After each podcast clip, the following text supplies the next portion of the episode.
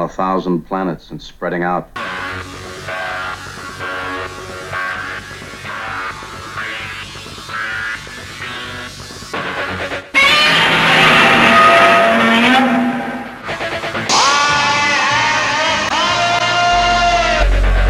Open the pod bay doors, Hal. Danger, Will Robinson. Danger.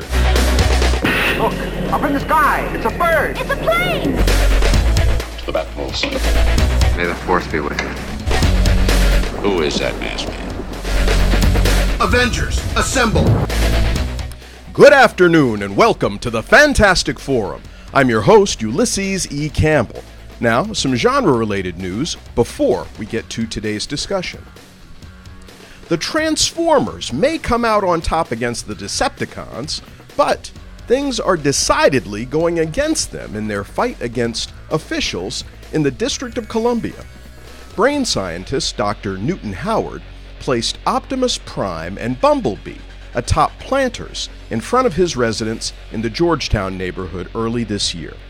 The statues are made of old car parts and each weighs about 2 tons. And while some have delighted at the autonomous robots, other neighbors have complained that the statues are inappropriate as they fail to comport to the historic character of the neighborhood. The local advisory neighborhood commission, as well as the Citizens Association of Georgetown and the Prospect Street Citizens Association, have opposed the statues. And now, the old Georgetown board, the federal board charged with reviewing any changes to the exterior of Georgetown's historic homes, has hinted that they will support the opposition. Board Chairman H. Allen Brangman said, "This really puts us in a position of having to look like the old curmudgeon bad guys and girls, but it's certainly not appropriate for a historic district." Technically, the planters in front of Dr. Howard's home are located on public space. Some of his neighbors asserted that a public space permit from the old Georgetown board would be required to display the Transformers statues. Dr. Howard countered that he had never previously had to secure such a permit to display plants and that the statues shouldn't be treated differently. In representing Dr. Howard before the board, architect and zoning expert Stephen DuPont argued that the statues should be permitted to remain in place because they are art. Board members have indicated a willingness to compromise and might approve a permit for a temporary installation, but Dr. Howard has vowed to continue the fight and keep the Transformers in place permanently. More on this story as it continues to develop. An anniversary last week as gothic soap opera Dark Shadows aired its final episode 50 years ago on April 2, 1971. The show ran for 6 seasons on ABC, starting in June 1966. There were a total of 1,225 episodes that followed vampire Barnabas Collins, played by Jonathan Frid. The show also featured Catherine Lee Scott, Lara Parker, and David Selby. The official trailer for Loki on Disney Plus dropped earlier this week. You can view it on one of the FF social media platforms. And while you're there, if you haven't already, follow us on Twitter and Instagram and like us on Facebook. We like to be followed and we love to be liked. Loki stars Tom Hiddleston and premieres June 11th on Disney+. Warner Media has revitalized one of the most iconic names in animation with the announced establishment of Hanna-Barbera Studios Europe, formerly known as Cartoon Network Studios Europe. The facility will be Warner Media's flagship television animation studio within Europe, the Middle East, and Africa.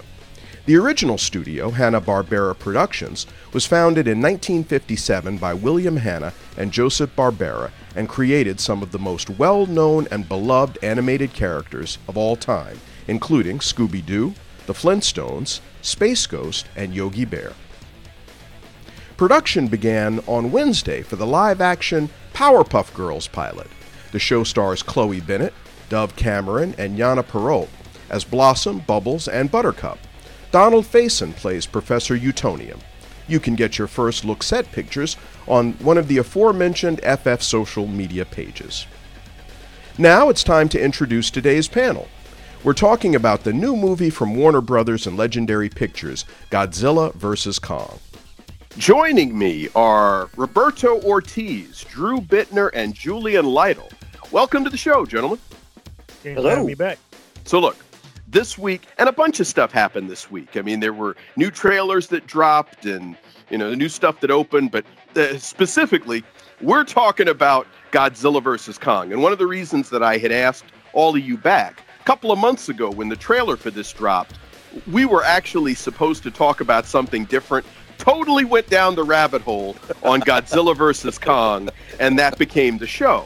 And everybody spoke so passionately about that. I thought it would be fun, now that the movie has actually come out, to kind of come back and revisit it. Now, before we go any further, I got to find out who's Team Kong and who's Team Godzilla. I'm Team Kong, all right? I'll put it right out there. Julian, what are you? Team Kong, Team Godzilla, man? What is Godzilla, the king of all monsters. There you God, go. All right. God, listen. Fighting all right. Champion. All right, I get it. I get it. Wait. All right, so Roberto, Team Kong, Team Godzilla. I like Kong. All right. Okay, Drew, Team Kong, Team Godzilla. Which is it? I lean Kong because he's kind of an underdog in this. He's kind of the scrappy, you know, come from behind kid and stuff, and you know, and he's always been kind of apart from all the other giant monsters. But you know, it's kind of cool seeing him brought into this.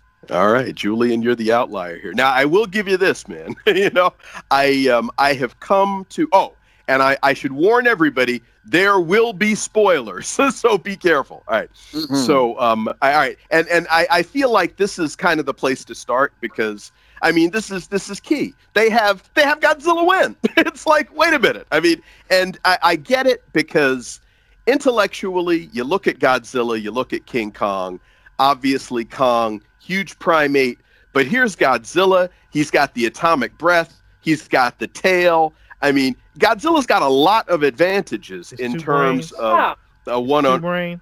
Well, you know, you're talking about the two-brain thing. I still maintain that because Kong's one brain is larger, that he's got the advantage. How do you know it's larger? Everybody assumes, like, Godzilla isn't a dinosaur. He is Godzilla. There is no other Godzilla. Godzilla is unique. The fact that Godzilla basically in this movie did not give a crap. He's like, you're doing something I told you not to do. Okay, I'm going to mess you up. So...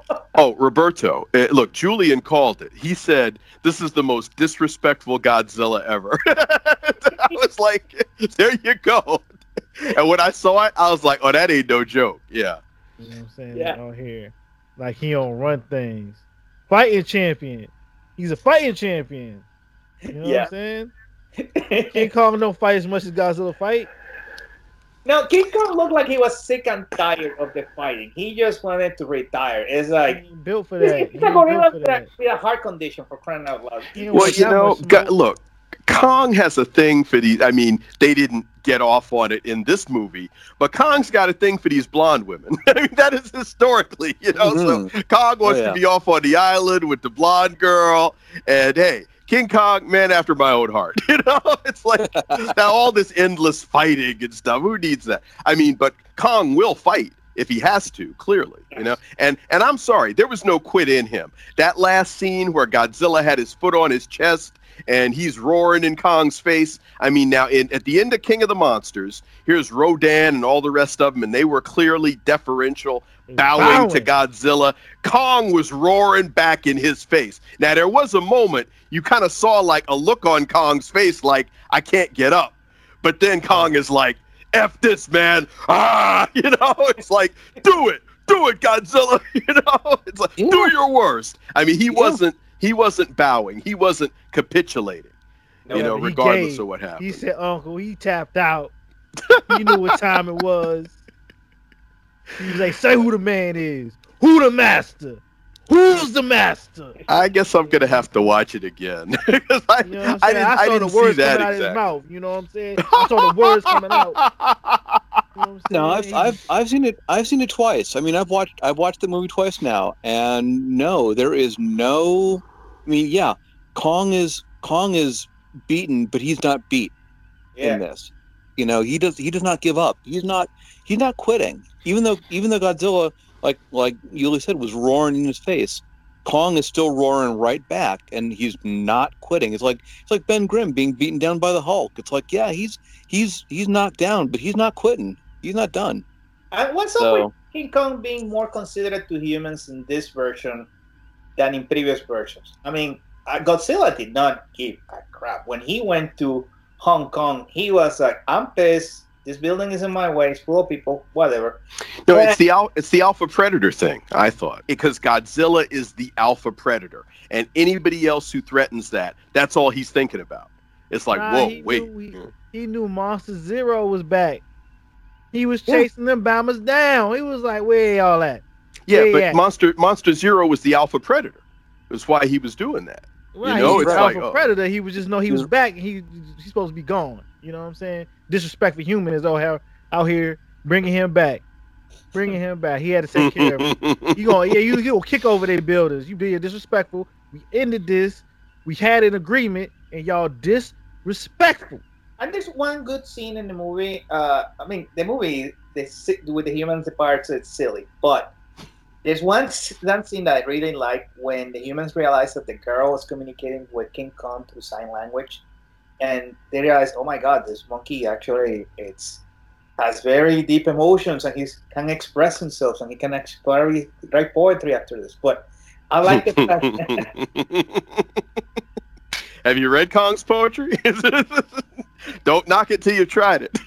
But I like the fact that in this movie they humanize King Kong very well. I really fell for the big monkey, and I knew he was going to lose the fight. There's no way Toho would allow King Kong to win. But I fell for the monkey, and I like the fact that he got kind of his happy ending at the end of the day. So that was kind of cool. You know, here's where I am on this, though.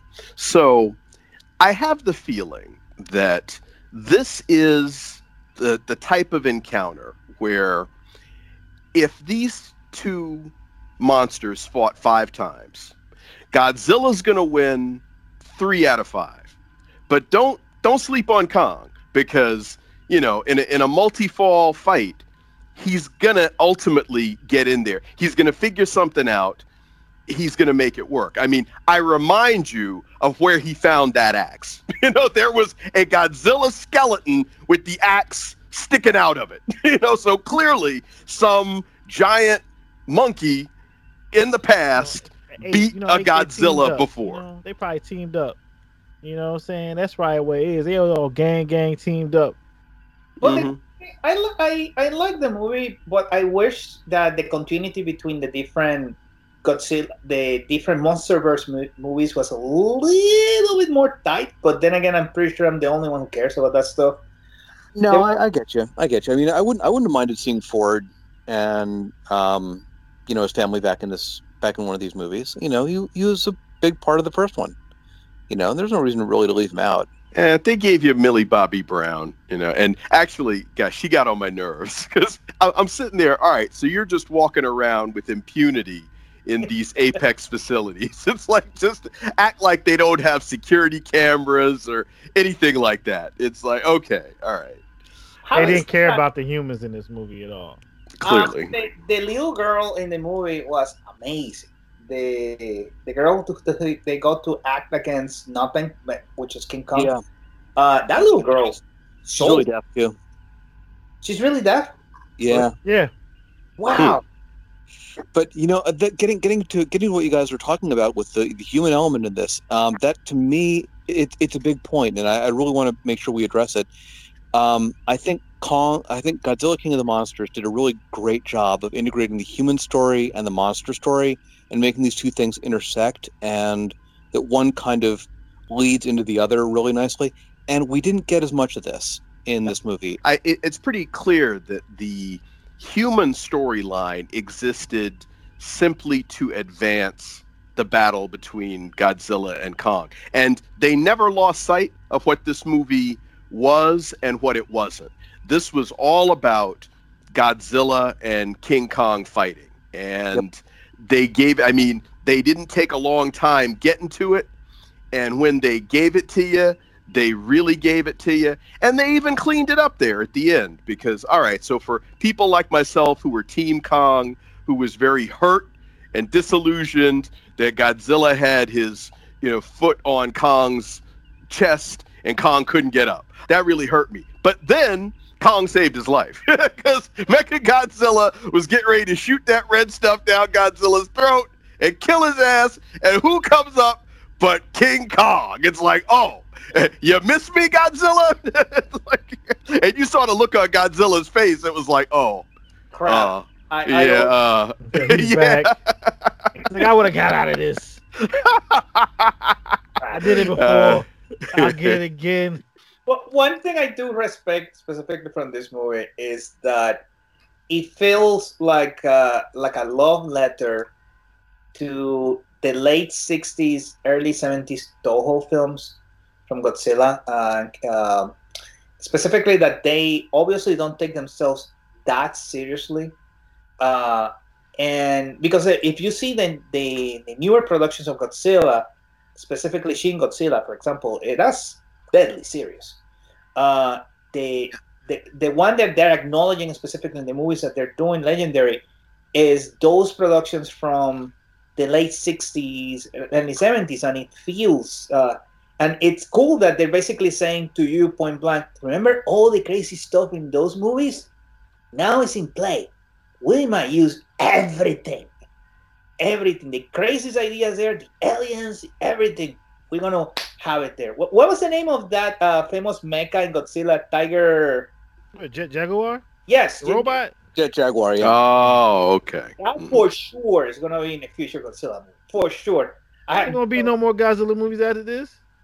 Oh, there will be more. No, okay. I don't think so. I think we got it for a little while. And Toho was like, you guys had your fun. Godzilla's coming home. I think you may be right, Julian, but I think it would be a mistake for Toho to do that, because I mean the movies did pretty well here in this country, and by contrast, the Godzilla movies they make just don't. They do fine in their home country. I think that's the big. Yeah. They're fine with that. Of course, you really find them. Well, there's that, but the thing is that the Godzilla versus King Kong did so amazingly well for HBO. Well, and hold that thought just for a second, because I need to remind everybody that you're listening to Fantastic Forum on WERA 96.7 FM and streaming via WERA.FM. We are your community radio station. I'm Ulysses E. Campbell. I'm joined today by Julian Lytle and Roberto Ortiz and Drew Bittner. We're talking about Godzilla vs. Kong, and there was a point that was just made a second ago that I had actually wanted to hit, and it was about the relative box office success of this movie, because it is the best performing opening during the pandemic so far. And, you know, there's some question as to whether or not this is heralding a revival of the American theater industry, or whether this is an anomaly of sorts. And, Roberto, it sounded like you had thought about that. I feel strongly that, yes, it shows that people want to see a spectacle on the big screen, but Warner Brothers did not expect this movie to do so well. They were having problems in terms of negotiations with Legendary Pictures. Legendary Pictures was really pissed at Warner Brothers, specifically with this and Dune, to the point that Dune now they're considering to do only a film release because of how well this movie did, both in streaming and in the movie theaters. I feel strongly that Legendary basically surprise Warner Brothers, and Legendary now has a strong position to say to Warner Brothers, even if they cannot get Toho on board right now, we probably could do another one and it would make a lot of money because the audience, and Toho would be foolish not to let them. Wait, why? Because they get a column, the merchandising for starters in terms of how much extra money they can make. Auxiliary markets, it helps the brand. It's doing fine. Why? They've had 3 series on Netflix Godzilla's doing fine. Yes, it is. And it's doing amazingly well in China. It's actually a #1 movie in China. It's insanely popular over there. Oh, yeah. Well, the Chinese box office has come back a lot more robustly than the American box office has. And you look at the international numbers and it's almost like what you might expect for a non-pandemic market. Exactly. Yeah, King of the Monsters didn't do great globally, which is why Warner Brothers was kind of iffy about this, but they also turned down that like $200 million from Netflix, and Legendary wasn't happy because they didn't know they was going to get everything back. Well, check out specifically how well that movie, King of the Monsters, have done in auxiliary markets. King of the Monsters... No, but it did less than Skull Island. There's a reason why. Like, it was Godzilla did great, Skull Island did great, it went down with King of the Monsters, which is why everybody was sketchy about Godzilla versus Kong. And the irony is I consider King of the Monsters to be a better movie. It is for people who know Godzilla. But again, a lot of people who don't know Godzilla, too much people. And you see how they changed it up with this movie, where the people really don't matter at all. I think they can do a whole nother really cool King Kong movie, because the King Kong team, King Kong Journey to the Center of the Earth, I did not expect to have in this movie. And I was like, oh, that's a whole new franchise you can do. They probably will. And they don't even have to connect it specifically with Godzilla. And I think it would do fine. They don't need to do any more with Godzilla and Kong. You know, the two of them. Toho certainly has the rights to take Godzilla back and make more movies. I don't know that it would be foolish of them to do that. I don't know if that it would go as far as Roberto did, but it seems like there's some good synergy here, and there's some good possibilities to continue working together the way that Sony and Marvel did for a stretch.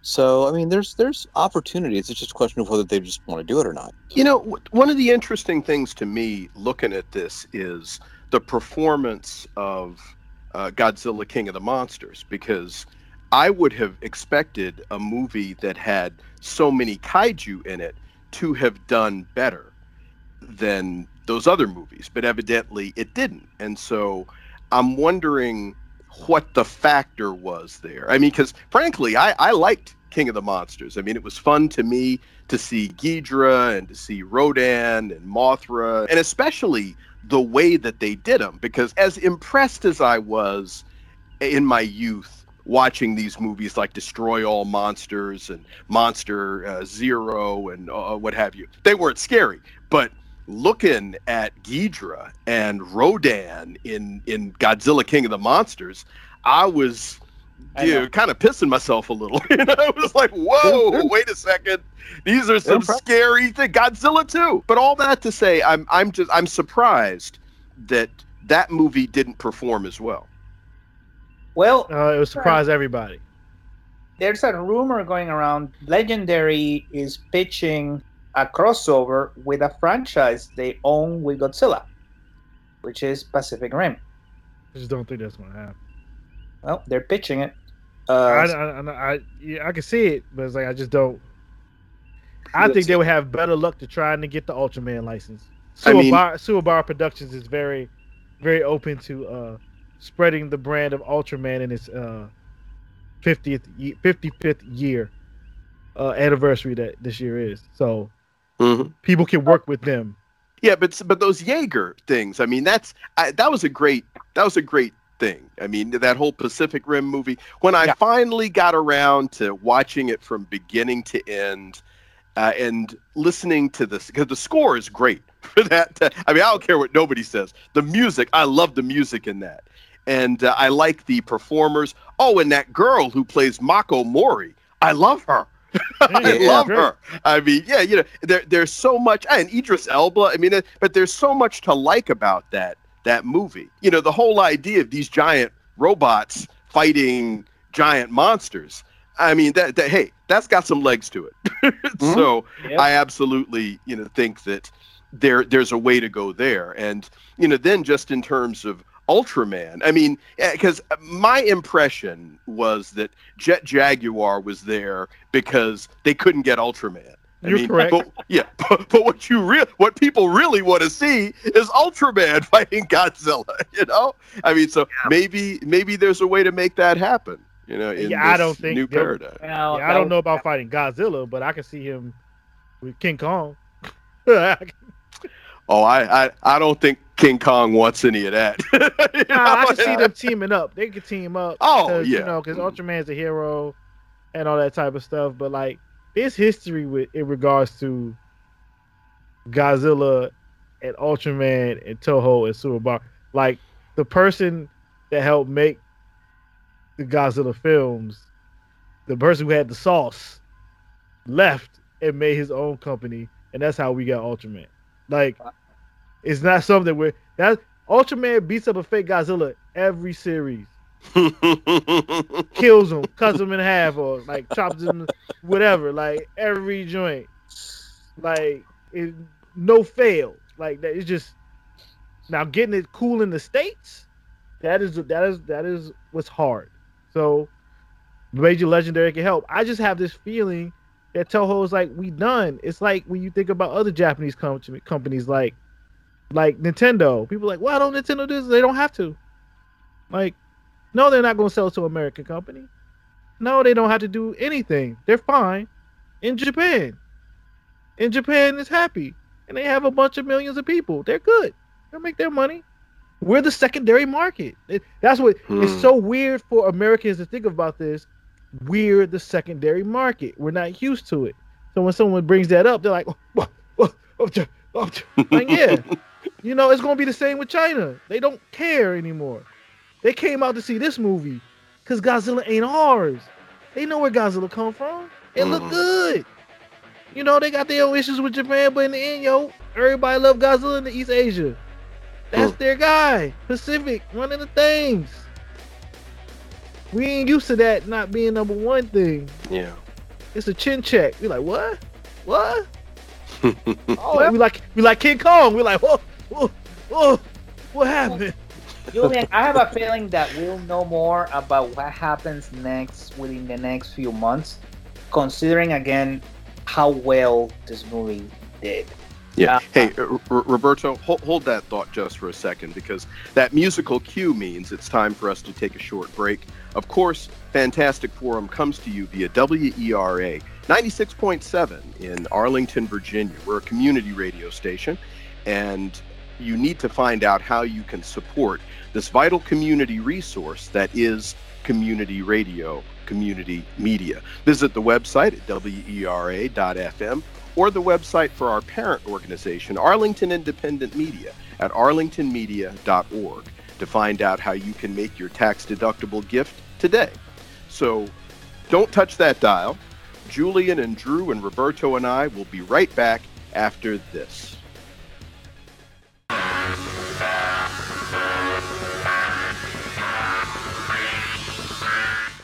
And welcome back to Fantastic Forum on WERA 96.7 FM and streaming via WERA.FM. Radio Arlington. I'm Ulysses E. Campbell. I'm joined today by Drew Bittner, Roberto Ortiz, and Julian Lytle. And we are talking about Godzilla vs. Kong, the movie that may signal the revitalization of the American motion picture theater industry, but maybe not. So we've been talking a little bit about that. And I'm sorry, before we took the break, Roberto, there was a point that you were making. Well, I feel that if knowing how Legendary Pictures works, that knowing now, you know how Hollywood works. They basically like to strike where the iron is hot. If they're going to make an announcement specifically in terms of a future project related to Godzilla or King Kong, we'll know within the next month or two, because they built a big winning hand. And remember, they're an independent production company that works with Warner Brothers, and they were not happy with Warner Brothers. So now they're on a winning hand right now. So it makes you wonder what's going to happen next. Personally, I think it would be foolish for them not to do a project, at least with King Kong, And the cool thing about Legendary Pictures, if you stop to think about it, is that they're solely responsible for introducing the concept of giant robots and kaiju to the Western audience in the present. I mean, they're the ones who produced Pacific Rim, after all. And this movie would not have happened if Pacific Rim had not had happened in the first place, thanks to Guillermo del Toro. So we all ought to Legendary to basically introduce these crazy kaiju monsters to a new audience. So I'm very grateful for them. Well, and I think it's important to note that it'd be a lot easier for Warner Brothers to do something with King Kong, because that's a domestic monster. I mean, they own the rights to King Kong. I mean, in order to, I'm sure they'd love to make some kind of announcement with Godzilla. First, you got to make a deal, and there may not be a deal out there to make, which I absolutely agree with in terms of what Julian was saying. The other thing that I think is really worthy of note, and Julian mentioned this also, is that E.G. Tsuburaya, who was one of the co-creators of Godzilla, and the main creator of the Ultraman series, because he stepped away and he did Ultraman. And, then there should have been some room to bring these great characters together. And it was just kind of unfortunate that never happened. But okay, don't get me wrong. I enjoyed the hell out of this movie, but it wasn't that good a movie. I mean, it didn't pretend to be anything other than what it was, but it's not like it's going to win, best screenplay or anything like that at the Academy Awards. But I'm curious in terms of you guys' reaction, if you had a favorite scene or there was something that you just, watching the movie where it was like, oh, this is me. I just love this thing. And Julian, let's start with you. Oh, okay. So when this Batman King Kong pick up his King Arthur axe sword, and it lights up, and Godzilla notices, and then he literally stands in the middle of Hong Kong, and he charges up, and he shoots the atomic breath down through the earth, all the way to the hollow earth, no lava, just to look down there and basically say, what you think you doing in my temple, dog? I'm going to beat your behind. That's it, man. That was the hardest joint ever. It's so crazy. There was no lava coming through when he was shooting down. It not only did it make a hole, it sealed it so he could look down and talk to him. Be like, I see y'all. I'm going to deal with y'all. And then King Kong's like, yeah, whatever. I'm going to come up there. And he came up there, and we got 40 minutes of fight record. My number two is when King Kong went all Captain America for a second with the little top of the building, and he had the little jumps and he had the little block. That joint was lit. And he was like, Captain America, King Kong. It was good stuff. Good stuff. All right, Drew, what about you? I liked the opening with Kong in his habitat, taking a tree, making it into a spear, and throwing it at the roof of the world, kind of thing. I thought that was really cool, because he's like, I know where I am. I know what's going on around me. You're not fooling me. And here's what I think about that. Bam. I'm gonna put a nice big hole in your pretty little dome here. I don't know, as far as favorite scenes. There's probably a few. I thought that the stuff with Kong and the little girl was good. I thought the fight on board the aircraft carrier was pretty good.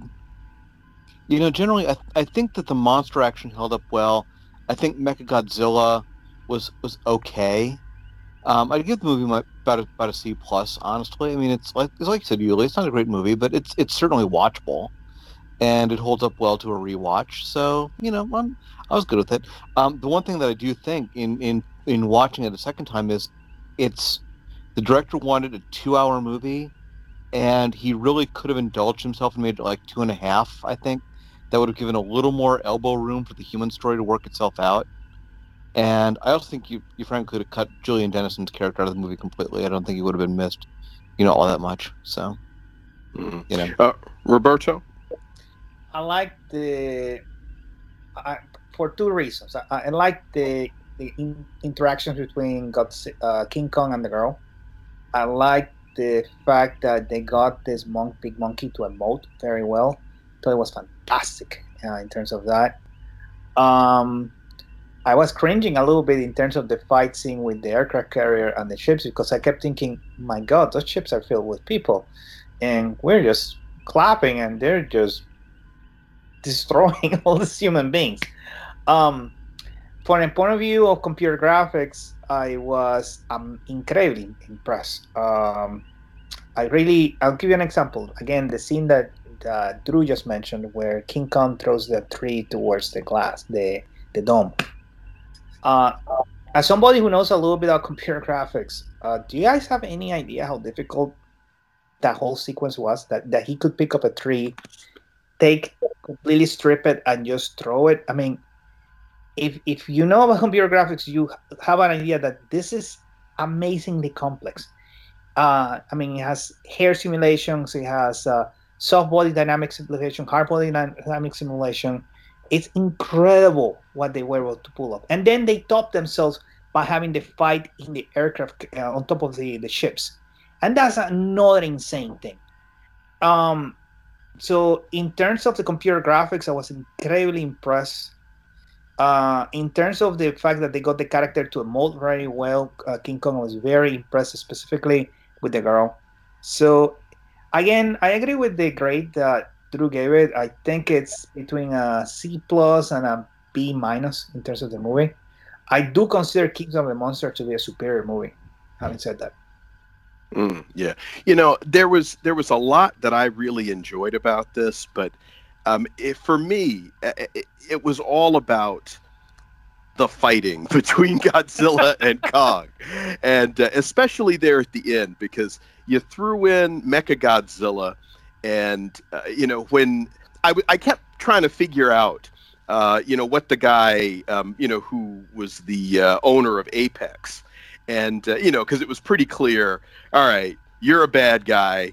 And even though you come off as somewhat sympathetic here at the beginning, you know, clearly you're a bad guy. And, you know, but one of these who's like, no, well, these monsters, we got to control them. So I've made a mechanical one. And the mechanical one he made was pretty tough. I mean, if it hadn't been for the timely intervention of Kong, it would have really destroyed Godzilla. You know, it was getting ready to shoot that red stuff down his throat. It was like, oh man, you know.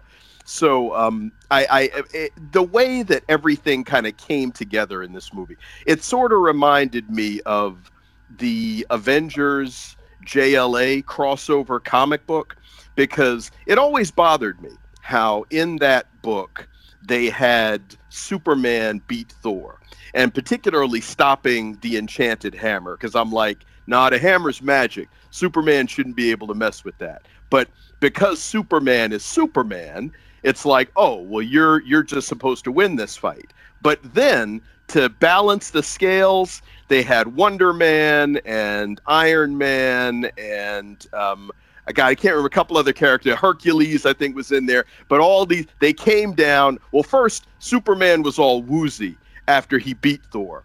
But then Thor's boys came and they beat Superman down. So, all right, as a Team Kong member, there was, oh man, all right, Godzilla standing on Kong's chest and Kong can't get up, and it's like, oh man, all right, so there's no quit in him. He's not capitulating, but he's still beat. Damn, you know. But then they even it all out, because here's Mechagodzilla getting ready to kill Godzilla, and Kong saves him, and you see the look in Godzilla's eye where it's like, oh yeah, I guess you did save me. And then at the end where Godzilla's like, all right, well, I guess we're cool. I did beat you, but you saved me. So you know, away, you know what I'm saying? Yeah, exactly. Yeah. I can be bigger about this. Go to that land down under, whatever. I Yeah, well, and clearly, if you're talking about anybody but Godzilla, Kong is going to beat him. I mean, those horrible things, and there were like two of them down there that came up on him, and he beat them, and it's like, wow. I mean, and, you know, heck, even the humans got in on it, because, you know, there was that scene where King Kong's heart was slowing down, and they had to put the ship on him, and clear, you know, electricity. Yes, just like in the original one, where King Kong got shocked and he was able to, he got more powerful so he could fight Godzilla. I saw that. I was like, I see what y'all doing. Exactly. That's only for the real ones right there. Only certain people's gonna catch that electricity power booster back up.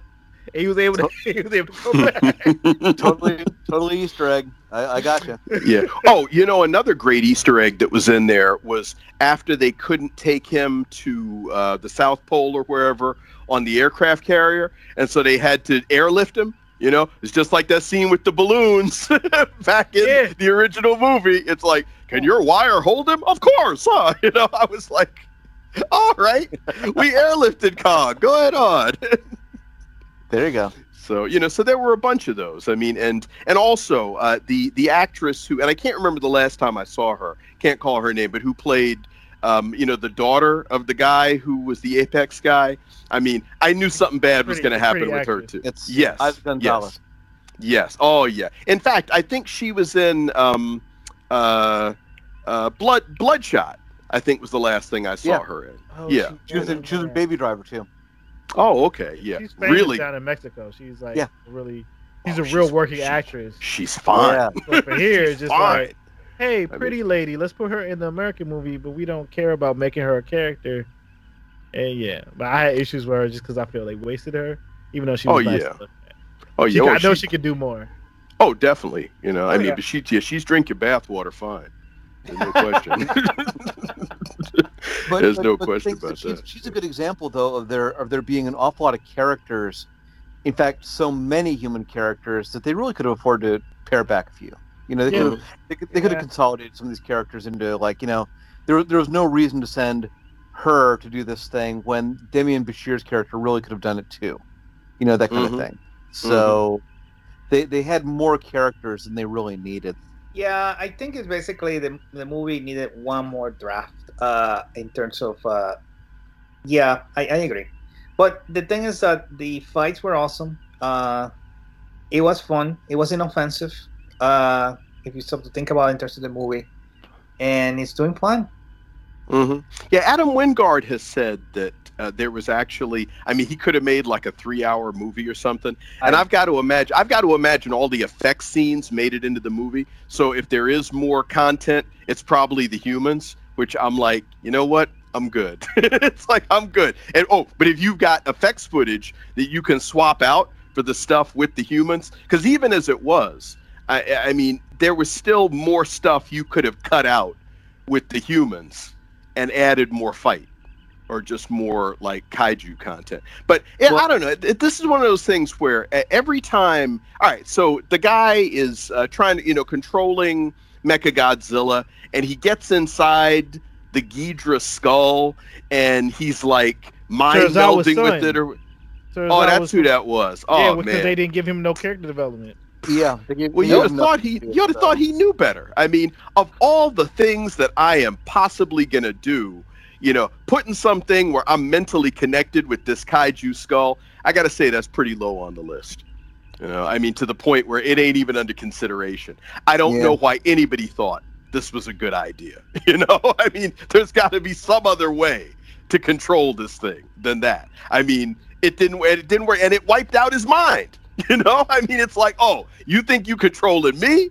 I'm controlling you. Get a load of this, you know?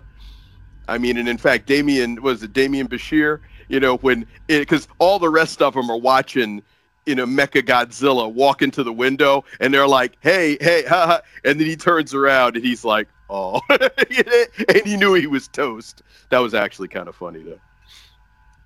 But I like, one of the things, I'm going to go back to this, that I really, really like the fact that the movie basically is a love letter to conspiracy theories, and... I like the fact that the movie basically says, you realize basically the whole concept that we're watching is ridiculous, right? So whatever we show you right now is fair play. So we're going to do crazy stuff like, you know, the inner earth, which is insane. The fact that we have tunnels, the rich people have tunnels connecting everywhere on planet Earth and we don't know about them. And I kind of appreciate the fact that the movie was self-aware enough to say, yeah, this is stupid, but what the hell. I'll remind everybody that you're listening to Fantastic Forum on WERA 96.7 FM and streaming via WERA.FM. We are Arlington. I'm Ulysses E. Campbell. I'm joined today by Julian Lytle and Roberto Ortiz and Drew Bittner. We're talking about Godzilla vs. Kong.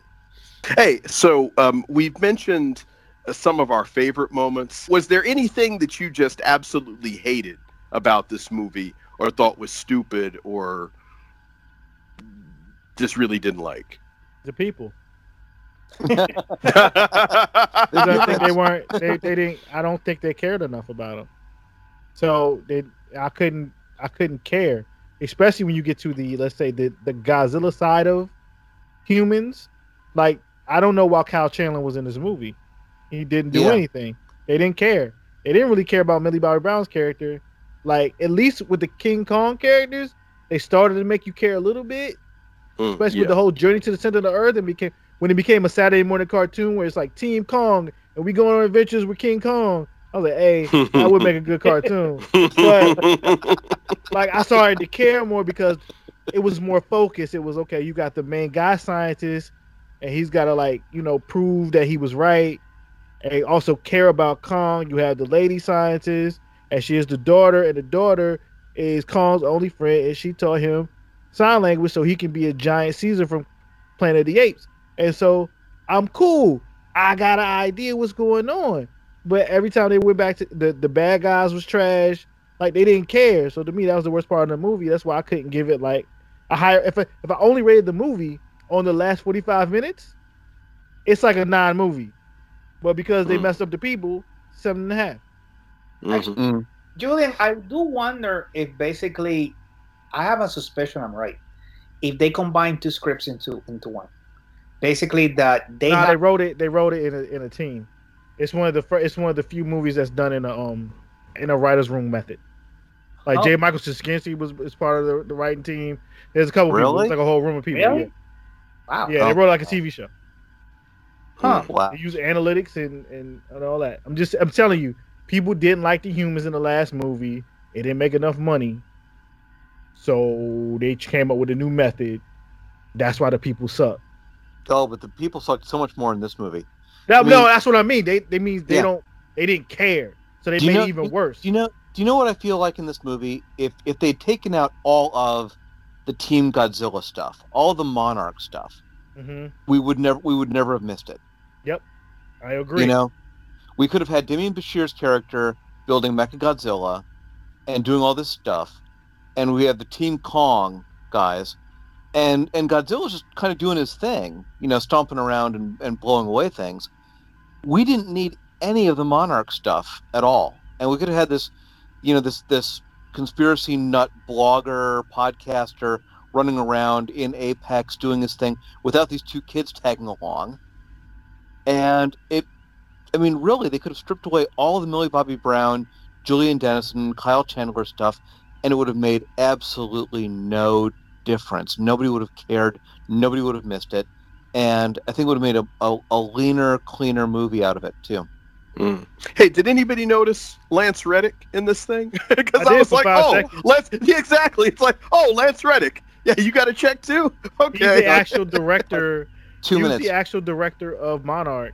The thing of it is, even when you say take away Monarch, the Kong stuff was still Monarch. It was a better written part of Monarch. Like, I don't even Everything with the Godzilla side, it was just like, y'all really don't, like, I didn't care. Why is this Serizawa's son? Like, you, yeah, it was like, that could have had heft if they did it right.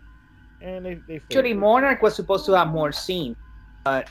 For example, the decision to move Kong out, that was something that was done as a boardroom scene that was cut from the movie. Well, I mean, there's stuff that's cut, and there's stuff that shouldn't be cut.